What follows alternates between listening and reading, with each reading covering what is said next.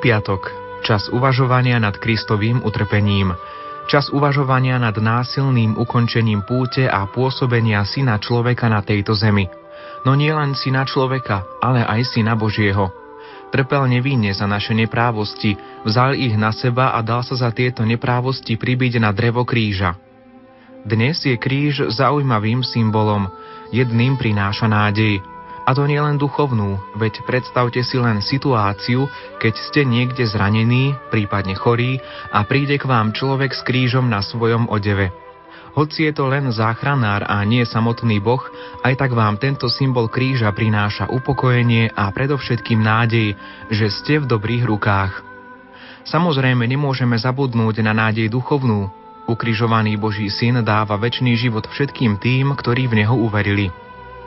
Na druhej strane kríž niektorých znervozňuje, dokonca ho chcú odstrániť z verejných miest, znepokojuje ich ako náboženský symbol a v duchu akejsi všeobecnej tolerancie ho chcú odstrániť. A tak odchádza symbol nádeje ako nepohodlný. Sami sme sa pripravili o nádej, ktorá nám bola ponúknutá pre nás zadarmo, no zo strany Ježiša Krista, vykúpená veľkou cenou krvi a mnohých múk. Milí poslucháči, či už túto reláciu počúvate priamo v piatkovej premiére alebo v nočnej repríze, je celkom jasné, že kto má pred svojimi očami kríž, má pred svojimi očami nádej vo väčší život. Má však aj nádej, že už tento dočasný život môže prežiť pod Božou ochranou. Keď sa v duchu vrátime k udalostiam spred 2000 rokov, keď Kristus trpel za naše hriechy, bol stríznený, nespravodlivo odsúdený, potupený a nakoniec zdanlivo porazený. Nie sú vám tieto slova aké si známe? Nie sme aj my niekedy stríznení, odsúdení, potupení a nakoniec porazení? Áno sme, avšak zatiaľ, čo Boží syn bol odsúdený nespravodlivo, my sa často odsudzujeme sami svojim počínaním. Hriech nás zotročuje a robí nás nešťastnými, ničí naše životy a aj životy ľudí okolo nás. V biede svojho života ale máme šancu pohliadnúť na kríž a nazrieť za udalosti Kristovho utrpenia. Za ním je predsa to najdôležitejšie – Kristovo víťazstvo. Víťazstvo, ktoré porazilo smrť a ktoré nám dáva silu povstať z hriechu k novému životu. To sú všetko pekné slová, ale ak zostaneme len pri nich, tak sa Veľká noc pre nás stane akýmsi sentimentom, obradným smútkom Veľkého piatku a završí sa veselicou nedele vzkriesenia. Ale to všetko je prázdne a iba povrchné. V nasledujúcich minútach vám ponúkneme dva príbehy dvoch manželských párov. Prešli si kalváriou nevery, no nakoniec dosiahli aj skutočne prežitú radosť veľkonočnej nedele. Správte si pohodlie, o chvíľu sa začína naše rozprávanie v relácii s názvom Kalvária nevery. Pripravili ju pre vás hudobná redaktorka Diana Rauchová, technik Peter Ondrejka a redaktor Ivo Novák.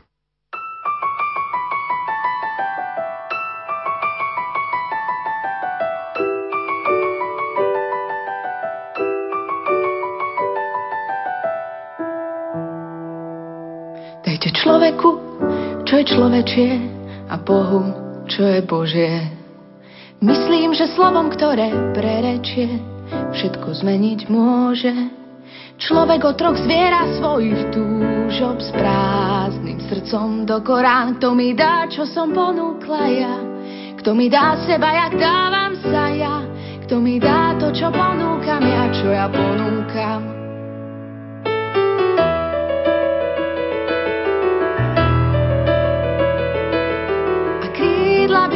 Letieť ďalej, ale ich nepustí ľudská nahota. A krídla by chceli letieť ďalej a duša nestúpa, duša nestúpa, moja duša nestúpa,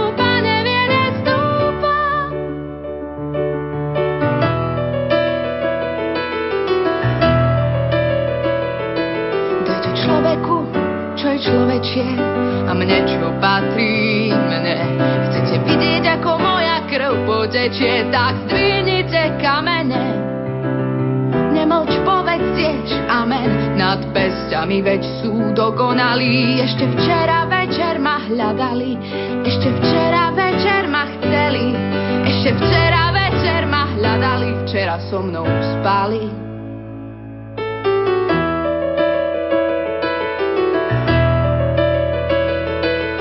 krídla by chceli letieť ďalej ich nepustí ľudská nahota. A krídla by chceli letieť ďalej a duša nestúpa,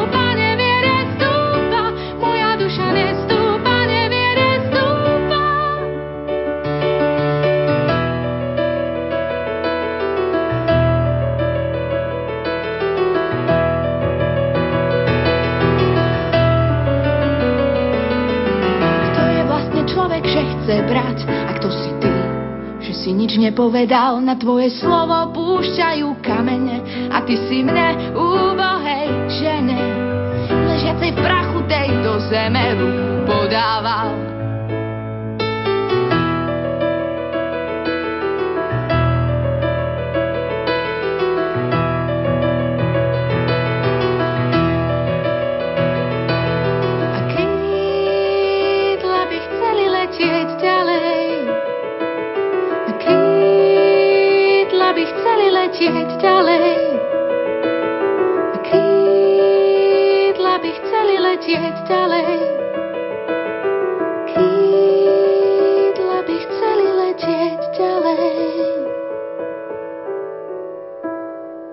Na vlnách Rádia Lumen počúvate reláciu Kalvária nevery. Stojíme na začiatku kalvárie ľudských životov dvoch manželských párov. Tak ako aj v živote nášho pána Ježiša Krista bolo na začiatku ich lásky tiež obdobie zázrakov a lásky plných dní. No prišli dni pokúšenia. A Ježiš bol pokúšaný diablom na púšti, kde sa postil. On odolal, človek to však často nedokáže. A tak zakázané ovocie po určitom čase v ústach zhorklo. A poriadne.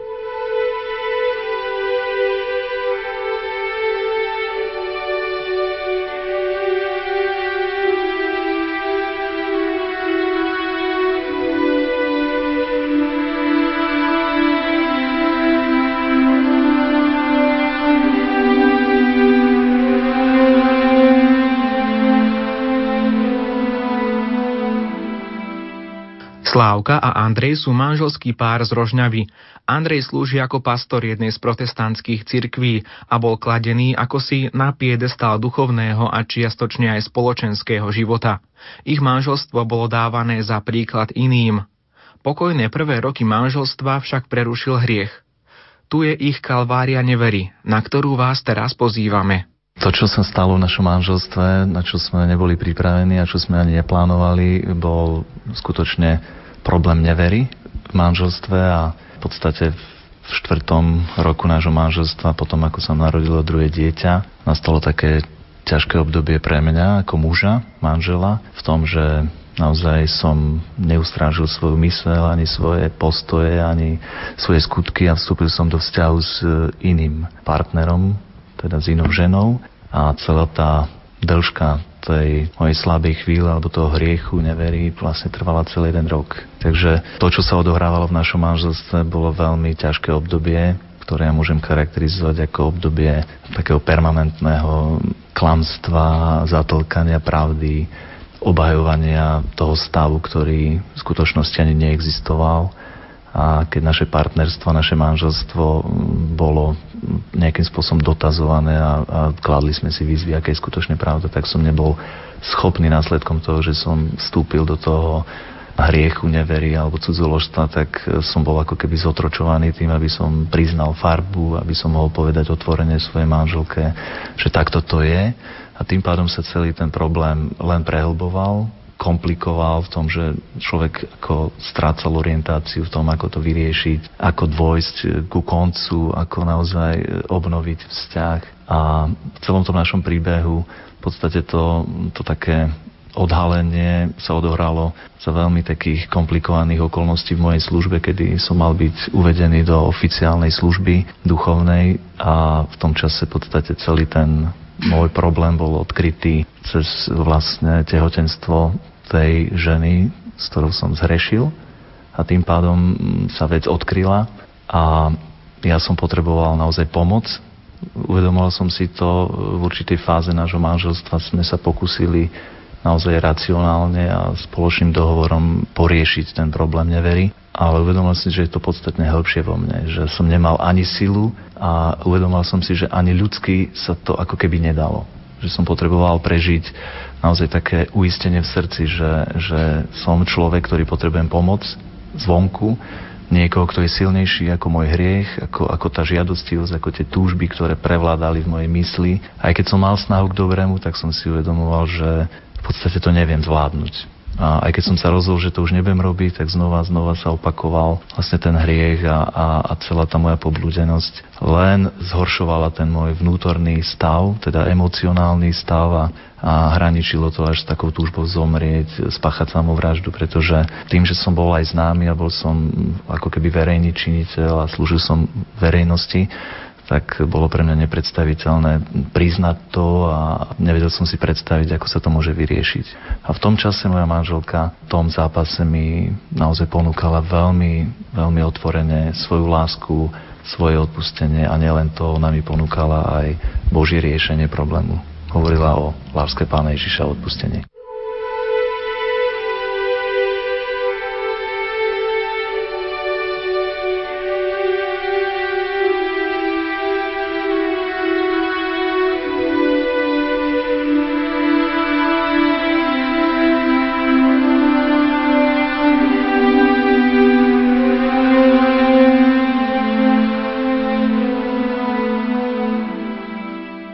Ja som najprv mala naozaj také len tušenie, že niečo sa deje, ale nemala som možno taký dôkaz toho tým, že Andrej mi v podstate klamal, keď som sa ho pýtala, či niečo sa deje, alebo sú nejaké veci, o ktorých by som mala vedieť, tak on v podstate stále mi klamal, že nie, všetko je v poriadku, nič sa nedeje. A ja som mala dve malé deti a možno moja taká naozaj sústredenosť bola na to viac a on robil svoju prácu, ja svoju a ale som cítila vo vnútri, že niečo nefunguje, že sa mi vzdialuje, že proste chodí niekam, kde možno ani vnímam, že tam nemá ísť. A tak som sa sama pýtala sa, že čo to je, je to pravda, není to pravda.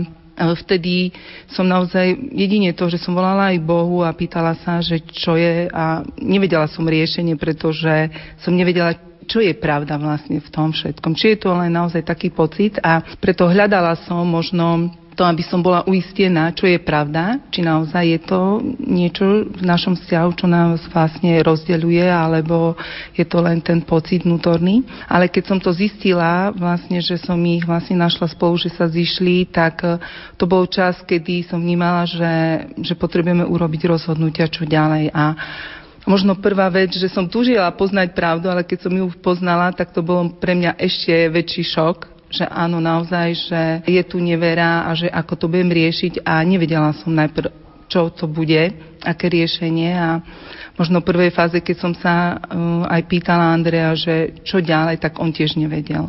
A vedela som len jednu vec, že ho ľúbim a že uh, strašne ma to bolí, že, že som zranená z toho, ale volala som Bohu a viem, že, že to bolo také pre mňa povzbudenie, že Boh mi dával istotu, aj taký pokoj, že, že je tu riešenie a že je tu odpustenie. A keď som aj poznala to, že odpustenie je tu a že Pán Ježiš hovorí, že odpustíte, aby aj vám bolo odpustené, tak ja som veľmi tužila potom, že mu chcem odpustiť a, a som mu to aj prednášala v tom, že áno, ja ti odpúšťam a začníme znovu. A, ale som videla reálne, že sa to nedieje, že ja mu to odpúšťam, ale vlastne sa nedieje to odpustenie ako keby. Som to nevnímala, že sa niečo mení. A vedela som, že, že to nie je ešte koniec a preto som naozaj hľadala takú útechu v Bohu v tom, že aby mi dal dovnútra naozaj vidieť, čo je pripravené, alebo také riešenie, naozaj taký koreň toho že ako naozaj sa to má udiať,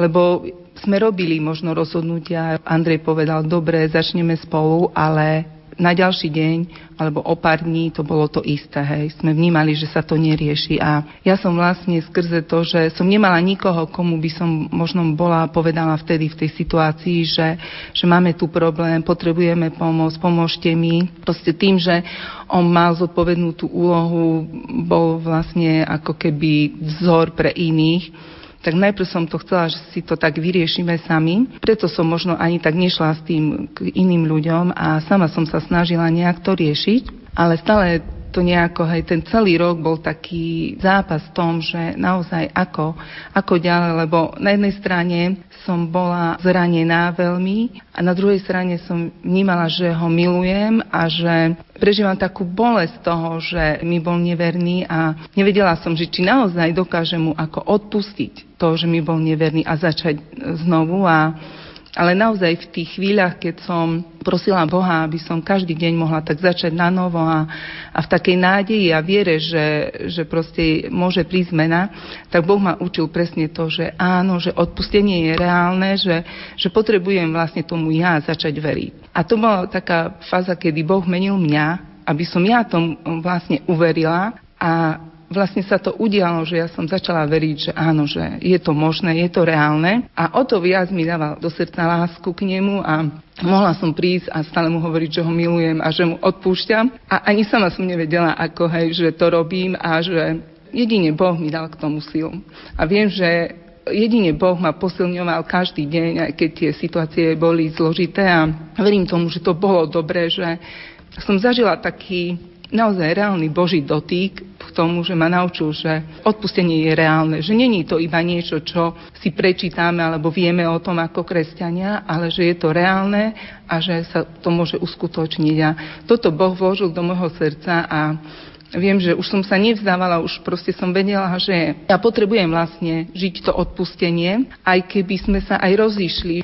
Nechcem žiť v zranení, nechcem vlastne stále nosiť to v sebe, tú bolesť, ale že chcem vlastne ja sama pre seba to odpustenie. Nikto z nás není dokonalý. Možno som neurobila takú chybu ako on, ale možno, že som v niečom inom zlyhala, alebo že môžem zlyhať aj ja a že to odpustenie je pre každého. A to vlastne Boh ma učila, preto som možno mala silu k tomu, že išla som stále znovu a znovu za ním a som videla, ako sa trápi. Ako nevedel sám, ako sebe odpustiť tým, že bol v tej duchovnej službe a že to bolo ešte zložitejšie pre ňo možno prijať to a, a možno naozaj povedať tú pravdu o sebe. To som vnímala, že nevedel povedať tú pravdu o sebe a tým pádom bol ako poviazaný alebo nebol slobodný k tomu vyjadriť, že áno, to som urobil zle a preto nevedel byť slobodný a ja som prišla, som naozaj vnímala to, že potrebujem len hovoriť, že ho mám rada že ponúkam to odpustenia, že verím tomu.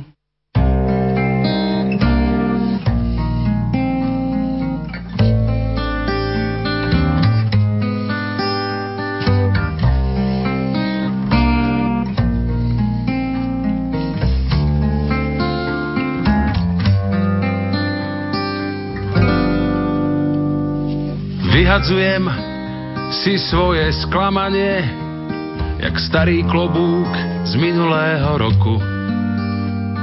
A niekedy, keď vietor zavanie,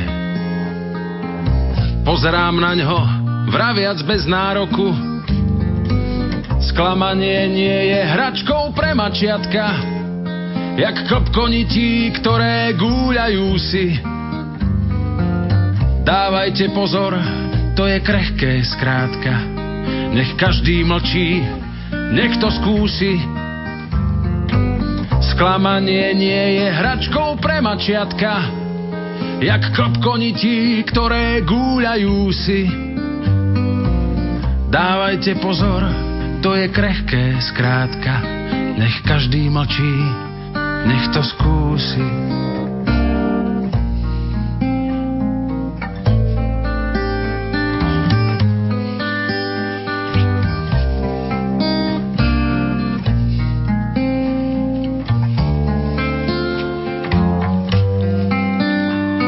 Nech skúsi ako chutí úder do hlavy, ktorá je zvyklá iba na objatia. A keď sa pritom dobre pobaví, vie moje meno, môžeme byť bratia. Sklamanie nie je hračkou pre mačiatka, jak klopkonití, ktoré gúľajú si. Dávajte pozor, to je krehké skrátka. Nech každý mlčí, nech to skúsi. Sklamanie nie je hračkou pre mačiatka, jak klop konití, ktoré gúľajú si. Dávajte pozor, to je krehké skrátka, nech každý mlčí, nech to skúsi.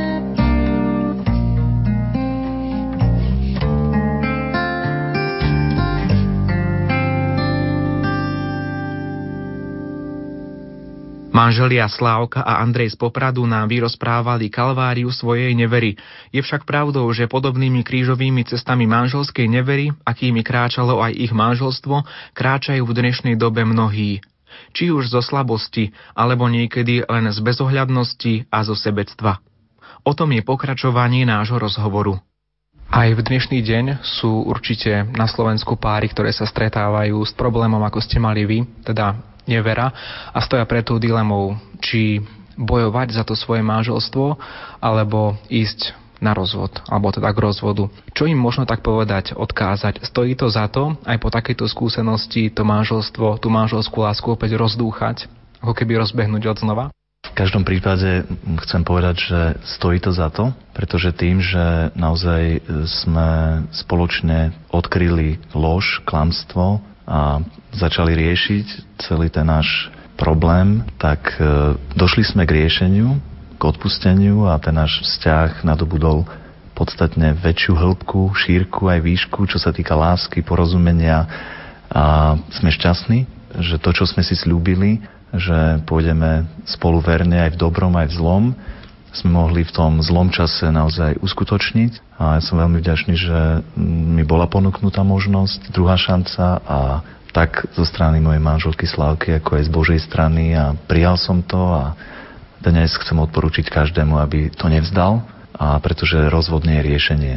My sme tú bolesť cez to odpustenie a prijatie mohli prejsť a dnes sa tešíme, kdežto pri rozvode vidíme, aj v poradenstve, že tí ľudia ostávajú s tou bolesťou a nesú si to za sebou ďalej. A ja by som chcela povedať všetkým, že naozaj, aby sa nevzdávali to, že to, čo urobili na začiatku a rozhodli sa možno vstúpiť do manželstva, alebo sa rozhodujú vstúpiť do manželstva, že tá láska, ktorú majú k sebe, ak sa nevzdajú tej lásky, že proste môžu to prekonať a keď vidia, že niečo naozaj nefunguje, nech naozaj čím skôr začnú riešiť to, naozaj to sú veci, ktoré môžeme prekonať, ale keď to necháme dlhodobo, tak je to oveľa ťažšie a viem, že táto skúsenosť v manželstve posilnila naše manželstvo.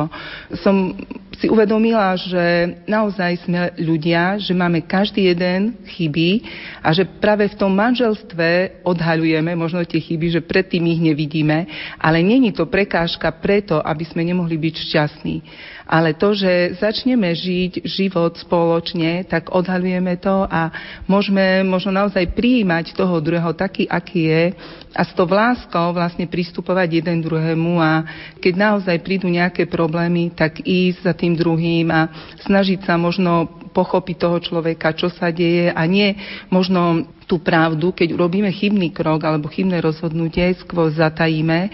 A to už začína to, že vlastne už ako keby sa stiahujeme a nechceme, hej, možno, že tá bolesť alebo to, že nechceme odhaliť tú pravdu o sebe, sa bojíme, že ten druhý ako nás príjme. Ale práve preto, že odhalíme svoje vnútro tomu druhému, ten druhý si nás bude viac vážiť a bude viac nás milovať preto, že naozaj v tom manželstve dávame jeden druhému taký, aký je a že sa prijímame navzájom, taký, aký sme a milujeme sa. Vidíme okolo seba, že naozaj veľa manželstiev sa rozpadá a veľa manželstiev možno preto sa rozvádza, pretože je tam nevera. Ale čo preto predchádza, to je dôležité možno odhaliť už predtým a preto si uvedomuje takú zodpovednosť za to, aby naozaj aj u nás na Slovensku, aby naozaj boli šťastné manželstva. Aby ľudia tým, ako vstupujú na začiatku, že sa milujú, že proste nevedia si predstaviť e, ani jeden deň bez toho druhého, aby, aby to trvalo. A my to zažívame aj teraz, je to vlastne už skoro 18 rokov tomu a vidíme, že čím dlhšie sme spolu, že náš život alebo naša láska sa práve že ešte viac rozhodlila, že si vážime jeden druhého. Práve preto, že aj v tej skúške alebo v tých problémoch, že, že sme zabojovali, že sme sa nevzdali a preto chceme vlastne všetkým manželstvám, ktoré možno teraz prežívajú nejakú krízu, aby naozaj sa nevzdali, že stojí to za to, aby zabojovali a že to manželstvo bude pevnejšie a že bude krajšie a že budú vidieť, že naozaj je to niečo, čo není iba na začiatku, ale že to môže práve že prinášať oveľa viac šťastia a radosti, čím dlhšie vlastne tí manželia spolu vlastne žijú. Ja som presvedčený o tom, že naozaj manželstvo, tak ako do neho ľudia vstupujú, má pretrvať a každý jeden problém, ak sa rieši, môže to manželstvo len upevniť. A preto by som chcel naozaj odporučiť každému jednému, ak sa dostali alebo dostávajú do problémov, aby, aby odkryli svoje srdce a tak, ako sa naozaj milujú, aby si vážili toho druhého v tej úprimnosti a poskytli to odpustenie, poskytli to prijatie.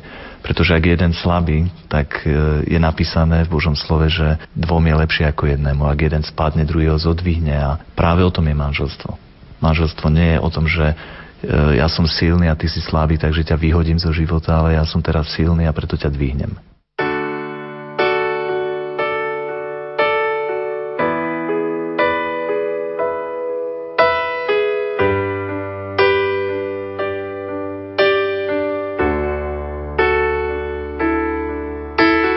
On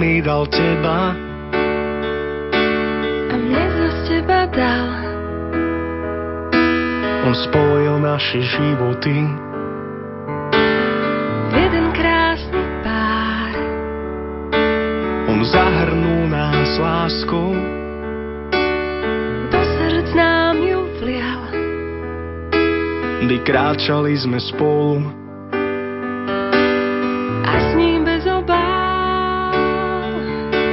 S tebou nie som hladný po láske nebom naša láska trasie, ty neopustíš ma viem. Celý život prežijem s tebou, nie som hladný po láske nebom. Naša láska trasie, ty neopustíš ma viem. Celý život s tebou prežijem. Nech obchádzajú svári. Hriech a úskalia. Nech naša láska horí. Nikdy ju nezhasia. Pomáhaj nám Bože. Po všetky naše dni.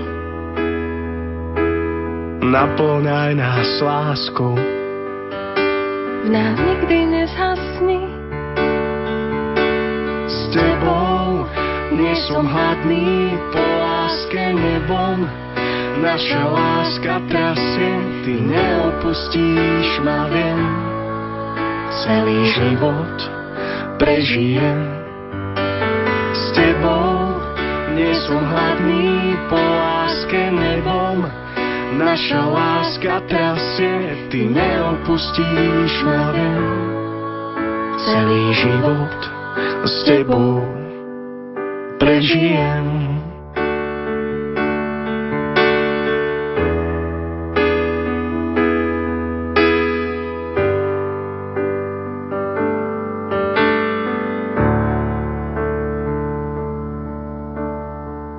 Slávka a Andrej prekonali neveru vo svojom manželstve. Nebolo to však jednoduché. V dnešnej relácii Kalvária neverí však hovoríme práve o odvahe kráčať po krížových cestách života s pohľadom na Ježišov kríž. Toto manželstvo teda jednoznačne zachránil Boh. Ako by to však bolo, ak by sme chceli kráčať po takýchto krížových cestách života bez pohľadu na kríž nášho spasiteľa? Osobne si myslím, že bolo by to o mnoho ťažšie, pretože ja som veľmi silne zápasil práve v intelekte a v mojej mysli a všetky tie informácie, ktoré som mal, keby som ich nevidel prakticky v živote mojej manželky ako skutočnú vieru v postoji, v milovaní napriek zlyhaniu, asi by som to nebol zvládol. To znamená, že viera, či už je to osobná viera v záchrancu, v spasiteľa, alebo viera, že ten náš záväzok je možné prekonať, je nevyhnutná. Ja súhlasím s tým, že rozhodnutie musíme urobiť ako naozaj ako ľudia, ktorí vnímame zodpovednosť jeden za druhého, keď sme v manželstve, ale viera je niečo, čo aj keď človek niekedy povie, že je neveriaci, proste človek musí mať zmysel toho všetkého. A keď veríme, že môže sa niečo obnoviť, že môže niečo začať od znovu, proste to je úžasná vec. Hej? A to vlastne príjmame skrze tú vieru. Že bez viery nevieme činiť takéto veci. Môžeme mnohé veci posunúť a dosiahnuť, myslím, že v určitom onom dá sa, ale ak človek nemá tú vieru takú, ktorá ho vlastne ešte v tom rozhodnutí, ktorý je dobre posilní, tak je to ťažšie a možno náročnejšie. Ale verím tomu, že ľudia, ktorí hľadajú riešenie práve v takých kritických situáciách, že potrebujú, aby naozaj hľadali u Boha tú silu. Andrejova nevera však zanechala aj viditeľné následky, nemanželské dieťa. Ako sa teda vysporiadal s touto situáciou svojho života, keď na jednej strane chcel zachrániť svoje krachujúce manželstvo a na strane druhej je tu dieťa, ktorému je potrebné dať láskyplné prijatie do života? Tak samozrejme tým, že sme boli vystavení tejto zodpovednosti, ja som prevzal zodpovednosť z hľadiska právnej starostlivosti, to znamená, nevyhli sme sa, bolo priznané odcovstvo, e, nesnažil som sa to nejakým spôsobom zatajiť, že to nie je skutočná realita.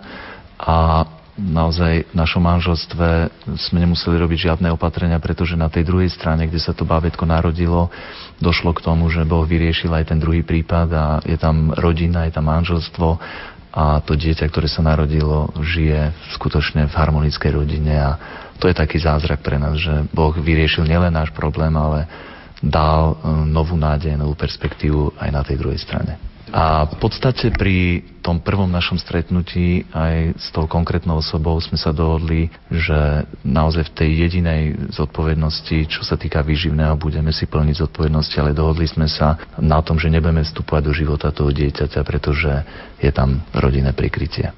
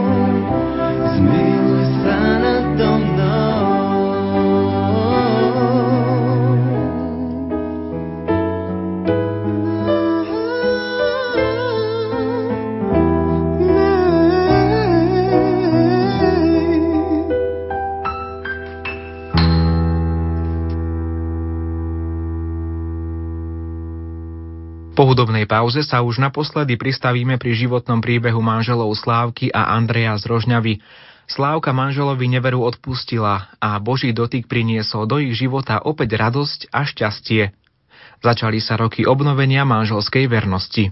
po tom obnovení práve, že to, že sme otvorili možno svoje vnútra oveľa viac ako možno na začiatku, že tam bola viac zamilovanosť a také sme možno nerozmýšľali o nejakých veciach, že problémy prídu a tak, ale po tom obnovení práve, že ešte viac sme prežívali takú lásku, prijatie a viac sme možno tak viac rozprávali o tom, čo, čo vnútorne my ako rozmýšľame, čo potrebuje ten druhý a, a snažili sme sa naozaj vidieť v tom druhom tie dobré veci a to povzbudiť a možno posunúť toho človeka, aby sa rozvíjal v tom. A to bolo úžasné myslím, že sme prežili, alebo ja osobne som prežila ešte taký čas lásky toho, že sme si ešte viac alebo krajšie vedeli prejavovať navzájom tú lásku.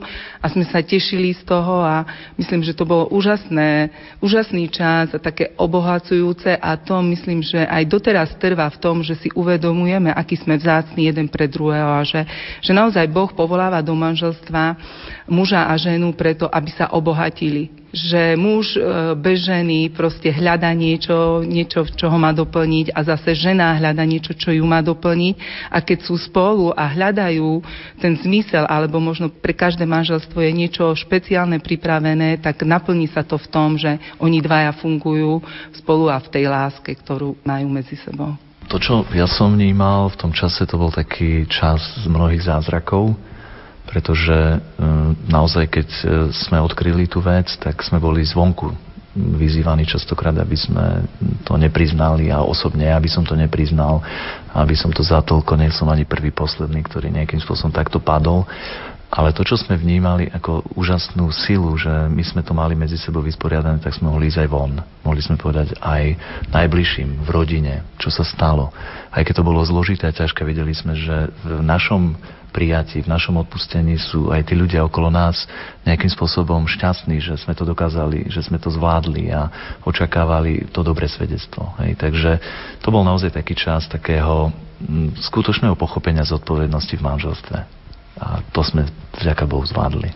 Čím dlhšie sme spolu, tak odhaľujeme vlastne tie veci, ktoré Boh vložil do toho druhého, do toho partnera, ktorý je pri mne a neberieme to, aj keď sú tam chyby, alebo proste nie sme dokonalí a že možno niekedy aj v tej nedokonalosti vlastne sa vieme možno tešiť jeden z druhého, že keď ja sa nahnevám pre niečo a môj manžel mi povie, že o, aká si pekná, keď sa hneváš, že proste to sú také maličkosti, ktoré možno si na začiatku toho vzťahu tak neuvedomujeme, ale čím dlhšie sme spolu, tak vlastne tým, že sa viac poznávame a vidíme to, čo Boh vložil vlastne do toho vzťahu a do toho druhého, ktorý je vedľa mňa, a naučili sme sa tak možno naozaj tešiť toho, že vieme fungovať e, tak, že nehľadáme možno to zlé alebo tie chyby na tom druhom, ale snažíme sa možno hľadať v tom druhom to dobré a to vlastne prináša takú radosť a lásku do toho.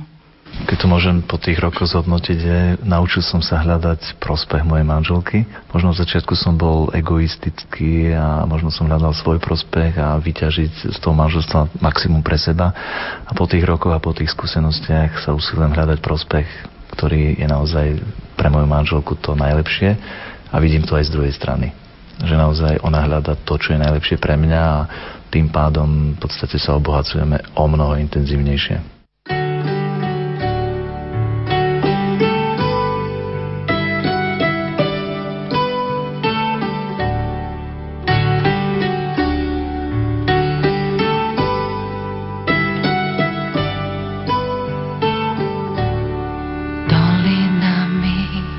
cesta úzka, nechce ustať. Utíchol les, osiral háj, milému svojmu s Bohom dnes dám.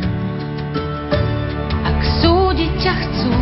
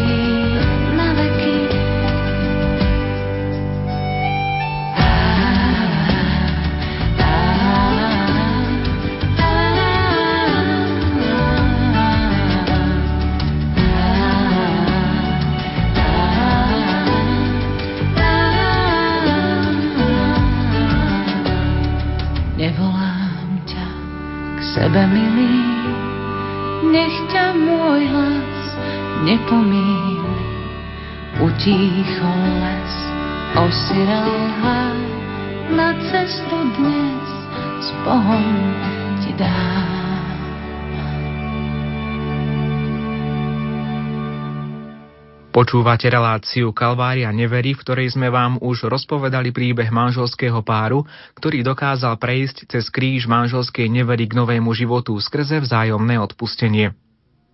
Utrpenie do rodinného života však prináša nielen sexuálna nevera, ale aj nevera iného druhu. A tu sa už začína príbeh celkom iný. Je to príbeh manželov Zdenka a Emílie z Popradu. Zdenkov hriech ich priviedol na pokraj zúfalstva, avšak vo svojom utrpení ich navštívil Boh svojou láskou, ktorá aj z kríža dokáže odpúšťať. Ako to vyzeralo v ich živote, o tom vám už povedia oni sami.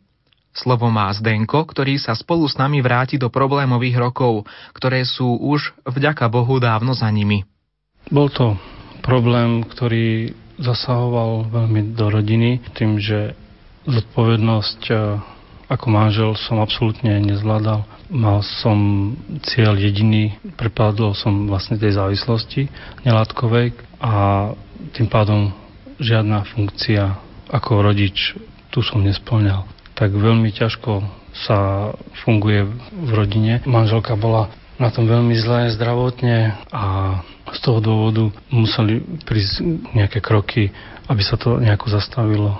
A nakoľko, viete, človek, ktorý je závislý, si nepripúšťa, že má nejaký problém, takže kým sa nestala nejaká vec, ktorá by to zastavila niečo ako zdravie alebo obrovská finančná priepasť, tak človek si myslí, že nemusí nič riešiť. No ale u nás sa stalo to, že ja som vlastne už bol tak na tom zle, že bol som si ochotný aj siahnuť na život. No a manželka bola už vyčerpaná psychicky natoľko, že musela byť hospitalizovaná. No a vtedy nastal moment, kedy som vlastne začal nad tým uvažovať, že niečo je zlé, že, že už to není to, aké to bolo na začiatku, že niekoho strácam. Vlastne som sa strácal úplne celý a tam nastal ten moment, kedy som začal uvažovať nad tým. Tajil som to, pokiaľ sa to dalo, viete, ja som pracoval v zahraničí, v Česku, pracoval som v bani a tam vlastne boli obrovské príležitosti na to, viete. Človek e, zarobil celkom slušne a bol som bez rodiny, takže nekontrolovaný a naviedol ma na to kamarát, tak e, aj ukázal mi celý ten systém, ako to funguje a začalo sa mi to páčiť nemáte nad sebou kontrolu a ľahko si človek myslel, že si zabezpečí nejaké tie financie no ale opak sa stal pravdou. Trvalo to niekoľko mesiacov, myslím, že 8 mesiacov to trvalo, ale nedalo sa to utajiť. Manželka niečo tušila, ja som prišiel s von, lebo financie neboli, ako človek očakával. A z toho dôvodu som ukončil prácu v zahraničí a vrátil som sa domov. A potom zase som začal pracovať vo firme, kde som mal príjem ale tam sa stávala taká vec, že dostali sme nejaké odmeny, viete, že sme dostávali na ruku.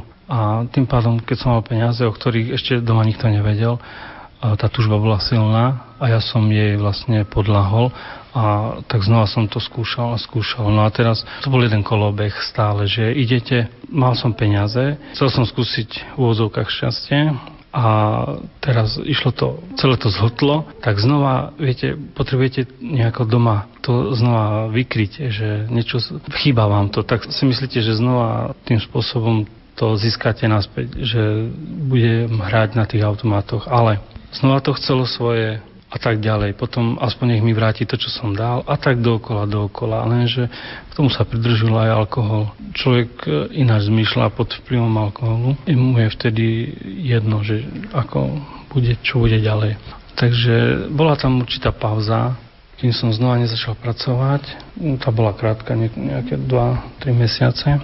A potom som sa k tomu vrátil a s tým, že malo to už potom také následky, že neboli peniaze, zdravie odchádzalo, hlavne manželkine a situácia u nás bola veľmi taká zlá, kde som potom aj veci, veci vynášal z domu, veď som to ani nezakrýval, ale raz sa stala taká vec, kde som bol zastavený manželkou, kde som povedal, takto to ďalej nejde, že chcel som si vziať život vlastne. A vtedy manželka urobila také kroky, že riešili to policajti, potom takisto záchranná služba bola u nás a nakoľko som videl, že je to veľmi vážne, tak som začal na tým uvažovať, že asi, asi bude problém vo mne a chcel som mať istotu, tak som súhlasil s tým, že by som aj sa poradil s odborníkom, že ako som na tom. Tu bola príležitosť a v ten deň, v ten večer vlastne sme boli na psychiatrii a tam som sa dozvedel rôzne veci. Že manželka je na tom veľmi zle, ona bola aj hospitalizovaná a, a tam mi začínalo niečo dochádzať. Takže nastalo také obdobie samoty, bez prostriedkov, bez všetkého a mal som veľa času na to rozmýšľať, že čo som to vlastne všetko spôsobil, chtiac nechtiac, ale spôsobil a Vedel som, že s manželkou sa už neuvidím, ona potom vôbec netúžila a jediné, čo som si myslel, že by náš vzťah mohol zachrániť, tak e, to bola predstava, že sa dám liečiť. V tej chvíli som začal robiť všetky kroky preto, aby to bolo čím skôr. Sice nikto mi nemohol zaručiť výsledok, ale i napriek tomu som sa snažil o to, aby som prešiel liečbou.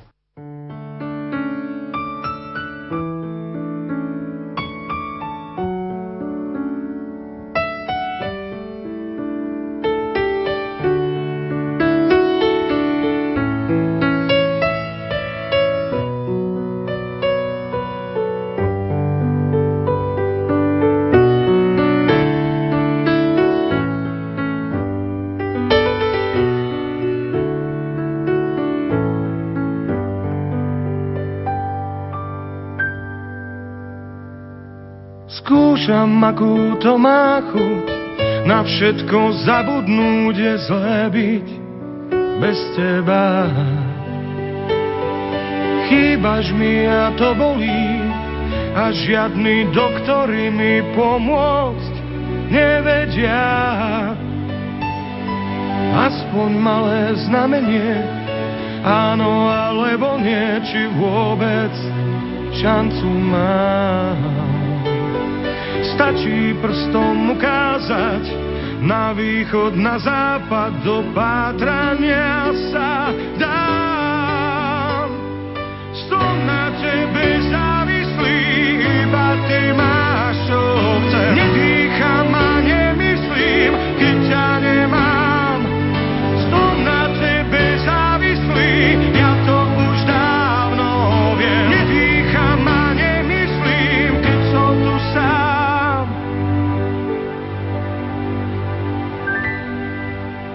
hlave samé nezmysly, dochádza nám kyslík a už sme celkom na dne.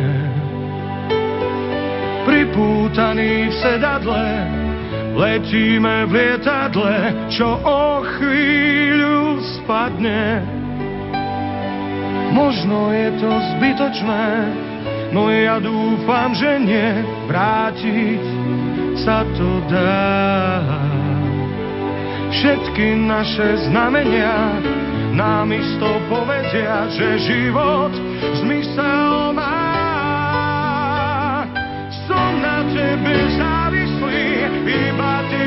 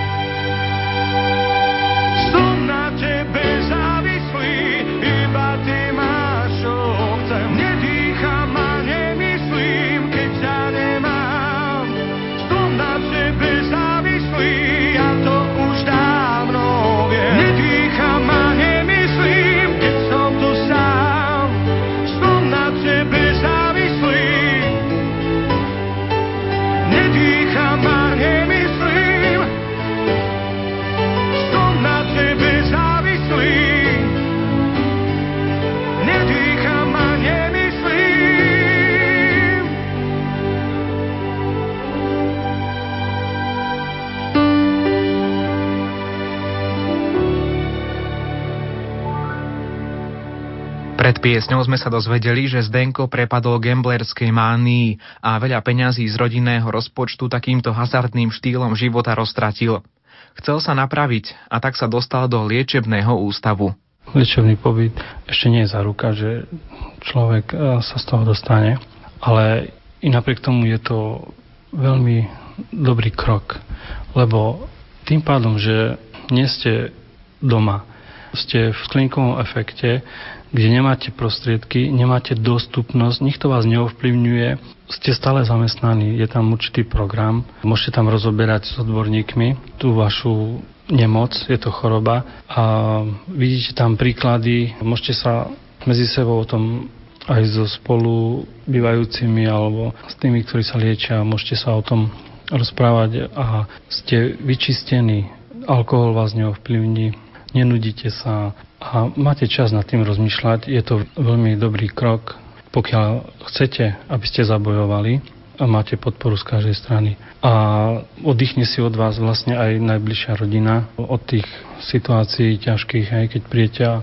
nie ste funkční, len vlastne vynášate z domu nič, žiadny prínos, aj psychický nátlak. Takže je to liečebný proces, ale určite to nezaručí. Ja som to zvládol na prvýkrát. Áno, zvládol som to. Dosahoval som tam dobrých výsledkov, hodnotenia. Nakoniec e, som bol veľmi rád, že došlo aj ku telefonickému kontaktu s manželkou vďaka tomu, že primár vynaložil tam maximálne úsilie, kontaktoval sa a odborne sa k tomu vyjadroval. Manželka zrejme bola oddychnutá a mal som dovolený aj kontakt s ňou, ale veľmi krátke to bolo. Ten telefonický kontakt už bol počas liečby, myslím, že asi tak po mesiaci a bol aj veľmi pozitívny. Zdenko túžil po možnosti vrátiť sa k manželke Emílii, avšak hráčska mánia mimoriadne zrujnovala jeho psychiku. Neviem ako manželka, ja som mal obrovský záujem, aby to bolo dobre, lebo nebolo to umyselné, to správanie, to chovanie. Ono to má niečo z, z detstva si človek nesie, z minulosti, niečo situačne. Hej. A ja som mal predstavu, že zabezpečiť rodinu a sa mi to videl ako dobrý spôsob, alebo jeden zo spôsobov. A potom už, ak to raz vyskúšate, to je ako s alkoholom. Ovplyvní vás to. Ono si to žiada stále. A tam som si vlastne uvedomil, že ja by som to chcel všetko naspäť také, aké to bolo, keď sme spolu začínali. Tie myšlienky, tie predstavy, aké to bolo a aké sme mali plány, tie ma neupúšťali a veľmi som to túžil naspäť, e, mať, e, znova sa vrátiť, aby to bolo také, ako keď sme začínali spolu. A mrzelo ma to veľmi, že ma to tak silne ovplyvnilo, že som bol úplne mimo reality. To ani neviete sám o sebe, čo, čo sa deje. Skutočne e, boli tam veľmi vážne, ťažké stavy u mňa, keď pre mňa už neexistoval svet reálny. Keby som mal možnosť, prostriedky na to, aby som aj týždeň alebo mesiac v kuse bol zavretý v miestnosti, kde je tma, ale niečo blika a hraje, mne to bolo úplne jedno. Ja som sa zmieril s tým, mi netrebalo žiadne iné povinnosti, som nechcel nikam s ľuďmi sa vidieť, absolútne ja som sa kryl a to už je veľmi vážne a veľmi to zasiahne vašu psychiku. Ako tieto bolestivé chvíle vnímala manželka Emília, o tom sa dozviete už o chvíľu. Keď blúdiš v tmách a tvoj život stráca chuť. Keď blúdiš v tmách a tvoje dni sú stále viac pochmúrne. Keď blúdiš v tmách a žiadnu cestu nenachádzaš, príď ku mne. Ja mám, čo hľadáš, lásku i svetlo, dám ti všetko, len príď ku mne. O môj Bože, ja viem. O môj Bože, ja viem, že ma ľúbiš a smiem Ľúbiš ma a smiem k Tebe prísť. k tebe prísť, ale silu nemám, Nemám silu. a vôľa mi Chýba mi chýba, vôľa. čo už ja hriešný, len príď ku mne. Ja mám, čo hľadáš, lásku i svetlo, dám ti všetko, len príď vieš, aký som, Bože, Ty vieš. stále ťa Zrádzam ťa. milujem hriech Odpust a bitky prehrávam, oh. Len príď ku mne. Bože, poslal si syna, aby zomrel na kríži. Je to teda pravda, navždy hriech zničil, o vďaka ti, pane. len príď ku mne. Ja mám, čo hľadáš, lásku i svetlo, dám ti všetko, len príď ku mne. Tu som, Pane. Len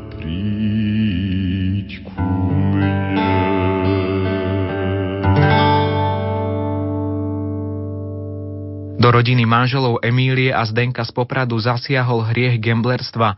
Takto sa začala ich krížová cesta. Ako ju vnímala manželka Emília? Vypočujte si jej svedectvo. Ja som si uvedomila to až vtedy, keď eh, manželovi začali chýbať peniaze a keď prišiel deň výplaty a mal sa vrátiť vlastne z Čiech domov a nedoniesol žiadne peniaze. Tak som sa ho pýtala, že kde sú, ako je možné, že nedostal výplatu. Tak začalo to klamstvami a výhovorkami.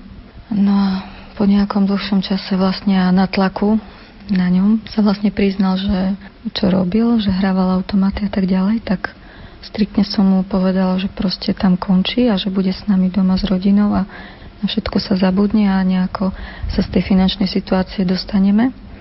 Začne pracovať vlastne u nás ako v mieste bydliska. Tak sa aj stalo, prácu si našiel, lenže ja som vôbec nič o závislosti nevedela, hej, že treba toho človeka kontrolovať. Ja som vôbec nevedela, čo je gamblerstvo. Takže ja som si naivne myslela, že to všetko bude v poriadku, keď bude s nami doma. A netušila som, čo je závislosť. Tým pádom, že závislosť je to choroba a ste závislí na tom úžasnom pocite a po tom pocite stále tužíte mať a proste akékoľvek máte prostriedky pri sebe, tak všetky na to miniete tak vlastne ten problém pokračoval naďalej doma. No ale doma sa to už utajiť nedalo, pretože to boli najprv neskore príchody domov, potom neskore v noci, ráno. Manžel nejedol, nespal a proste stále hral, peniaze žiadne neboli, žiadnu vyplatu nedoniesol. A tým pádom som bola odkazaná na to, že som celú situáciu finančnú musela riešiť sama. To, čo som ja vlastne momentálne zarobila vtedy, tak to bola minimálna mzda, a tam zdá vlastne nám nestačila pokrývať ani tie základné potreby, ako je zaplatiť nájomné v byte.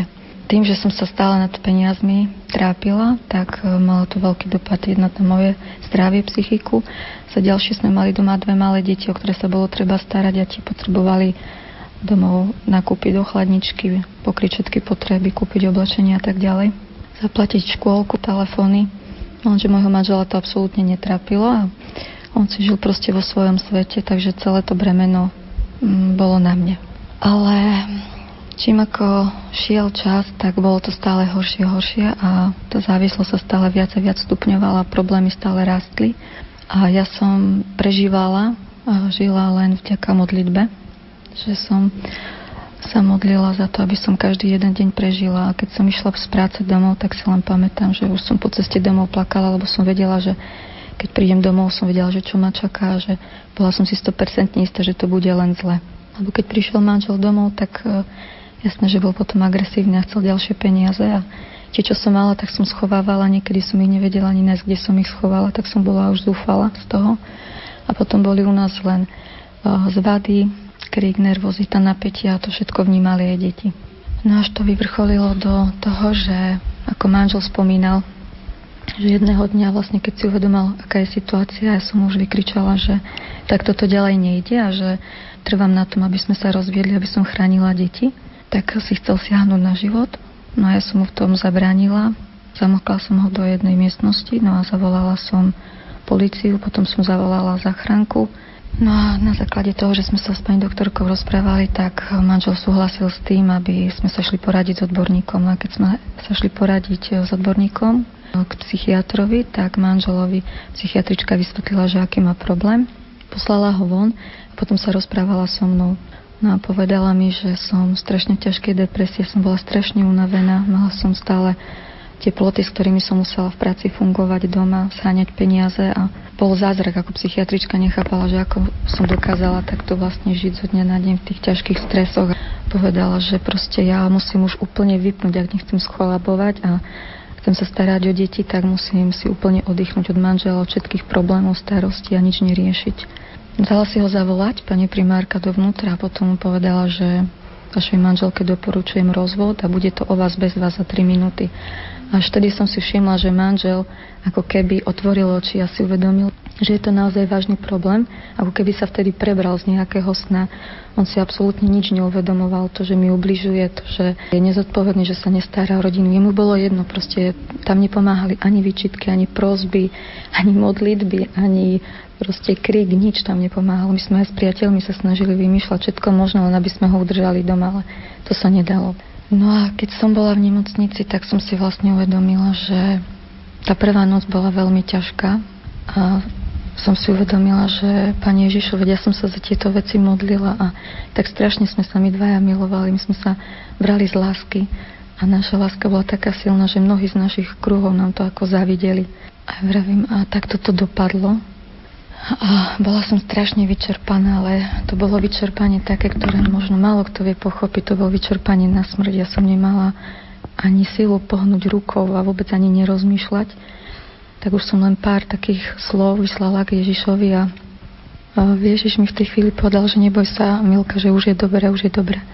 Že toto je víťazstvo lásky. Ja som nechápala, ako môže mi Boh povedať takéto slova, keď ja som videla, že to skončilo proste tragicky, hej, ja som v nemocnici a keď som si to uvedomila, že čo bude s nami a teraz deti zostali doma a peniaze žiadne a manžel je na tom zle, ja som to videla len tak, bola som pevne rozhodnutá, že sa chcem s ním rozviesť, aby som chránila našu rodinu.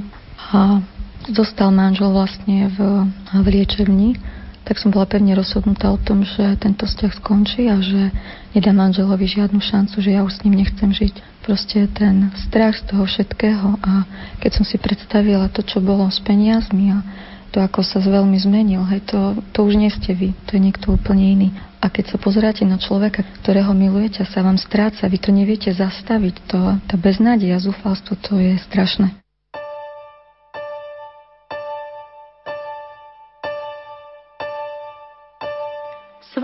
Pokoj vám ja zanechávam. Pokoj vám dávam, nie ako svet, iný vám dávam, ten pravý,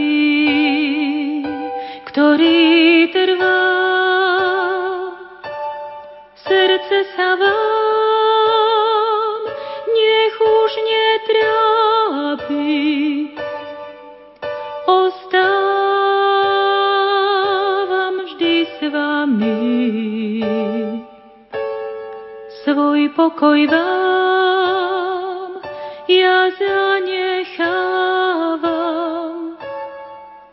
Svoj pokoj vám dávam.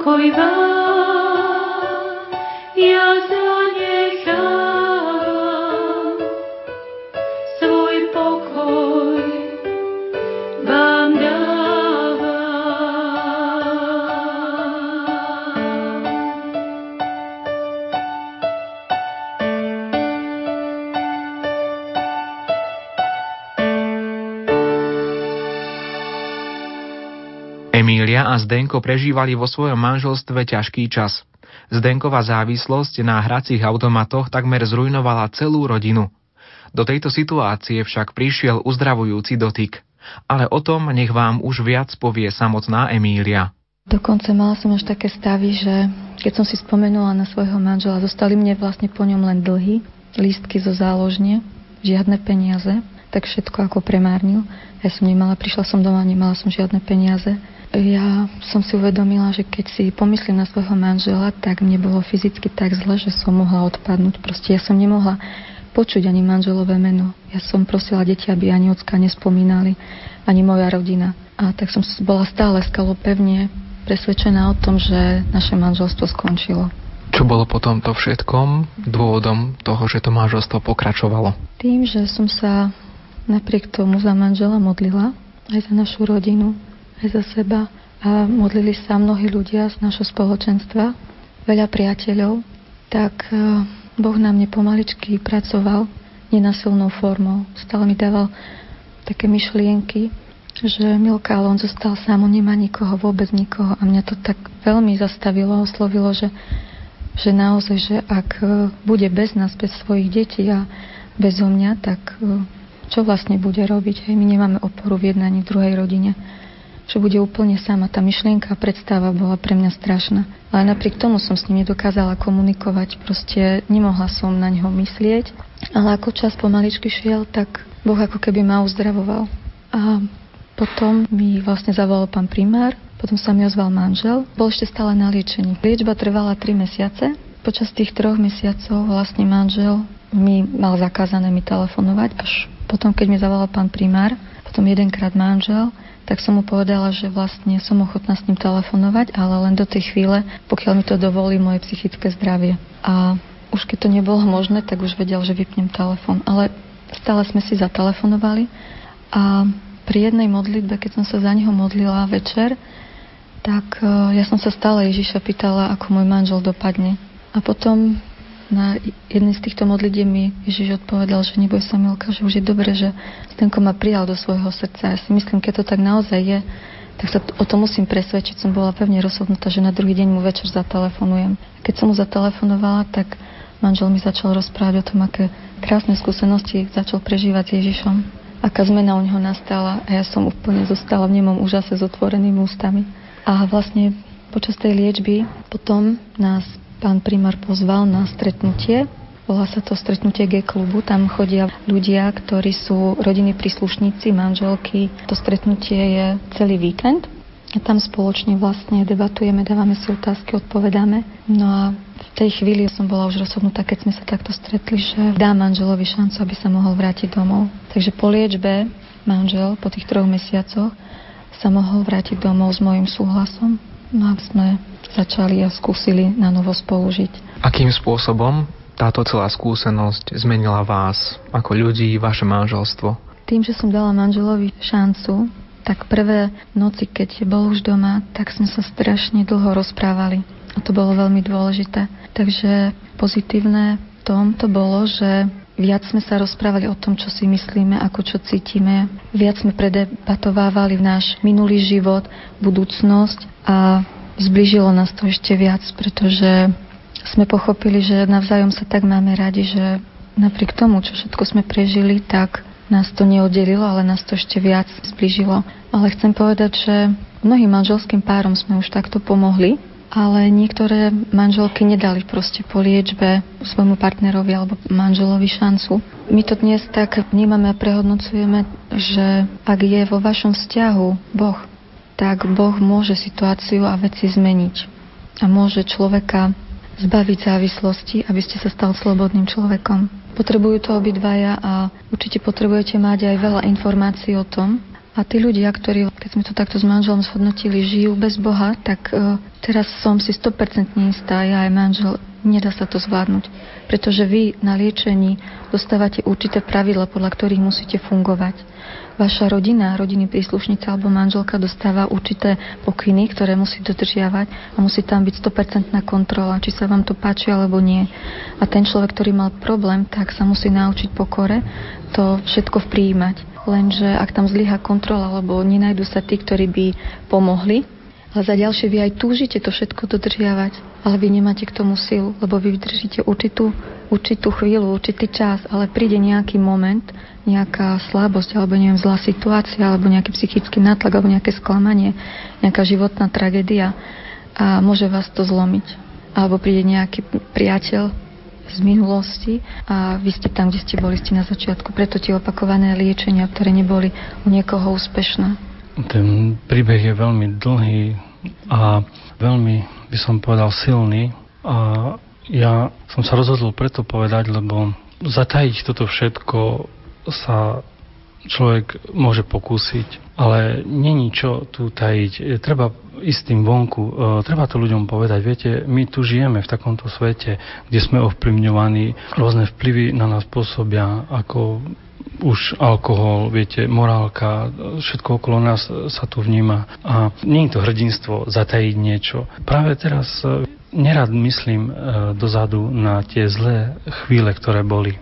Ale znova sa mi pripomenula tam, vžil som sa do toho, aké to bolo krásne, keď my sme sa znova dávali dokopy.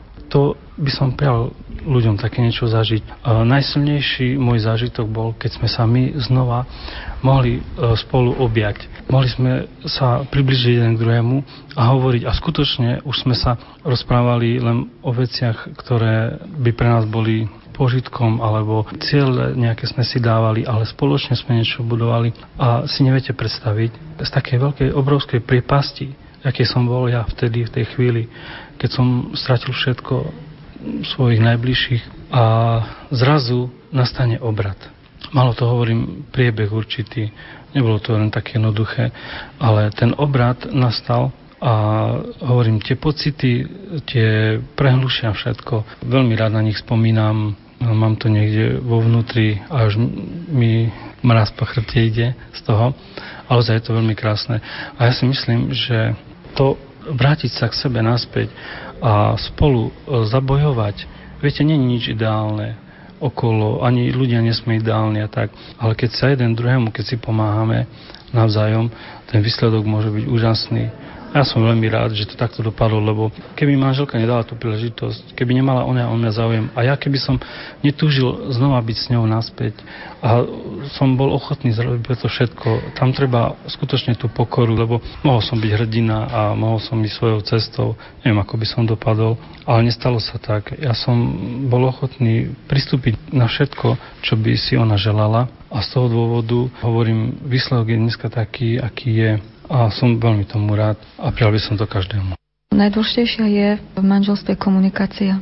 Ak sa dokážete rozprávať o vašich vnútorných pocitoch, o problémoch, čo ako vnímate, čo prežívate, tak uh, potom zistíte, že tie problémy nie sú až také veľké. Závislosť je veľký problém a toto už sú vážne veci, toto je závažný problém, pretože tam už ide o vašu existenciu. Ale keď uh, počúvame, ako sa manželia rozvádzajú len preto, že uh, si nerozumejú, tak to nie je dôvod na to, aby sa rozvádzali.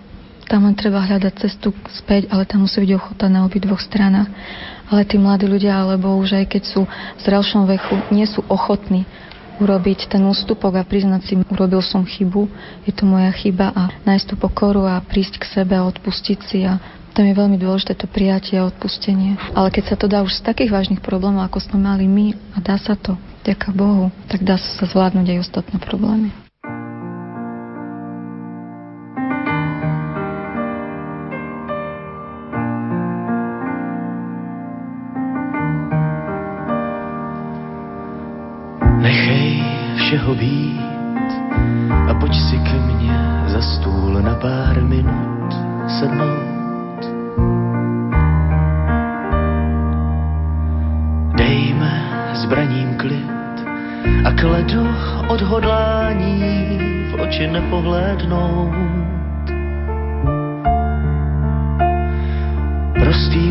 Sledem slov chci jen trošku bílé ubrat našim vločkám černé z šátků vdov.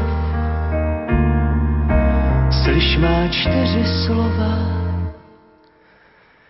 já na tebe počkám.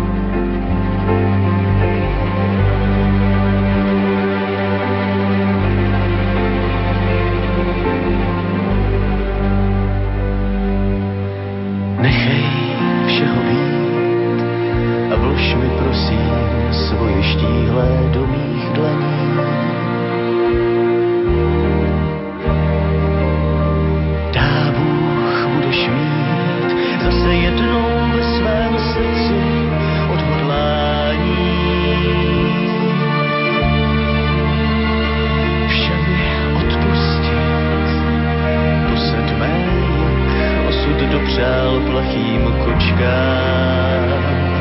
Jestli budeš chtít,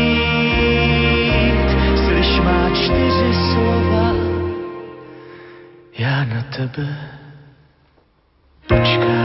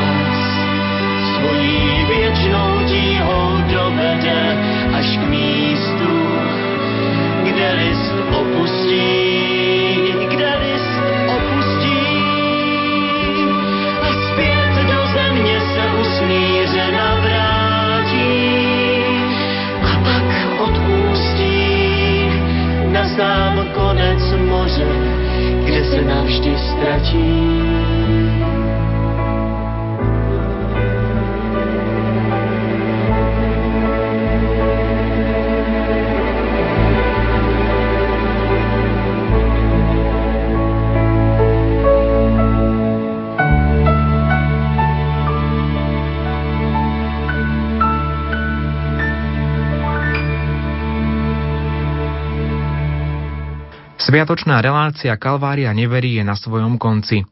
Prečo takéto príbehy a prečo práve na Veľký piatok? Aby sme nezabudli, že utrpenie Krista nás uzdravuje. Aby sme si nemysleli, že je to len akýsi sentiment náboženských filmov a liturgických úkonov. Nie, pretože po krížových cestách života kráčame všetci a nepretržite. Veľká noc nám pripomína, že ak Bohu dovolíme, tak bude kráčať po tej našej krížovej ceste spolu s nami. On sám nás povedie svojou cestou. Presne ako on sa síce nevyhneme potupeniu, urážkam a bolesti, ale porazení nikdy nebudeme, pretože kto s Kristom umiera, ten s ním aj vstane z mŕtvych. Tak to bolo aj v príbehoch týchto manželstiev, ktoré boli veľmi zasiahnuté hriechom – Ježiš ich však očistil od všetkej špiny a sláva jeho kríža zažiarila v uzdravení ich vzťahov. Ježiš chce uzdraviť každého jedného z nás. On podáva svoju ruku a je len na nás, či sa jej chytíme. Požehnané veľkonočné sviatky vám prajú Diana Rauchová, Peter Ondrejka a Ivo Novák. Život tekl jako med, jako velmi klidná řeka. Měl svůj jasně daný střed, tím zbyl ty, můj Řím má meka. Já jsem byla středem tvým, ještě mnohem, mnohem déle. Proto bolí, když teď vím, že strunou jsem na jiném těle. Ty jsi byl má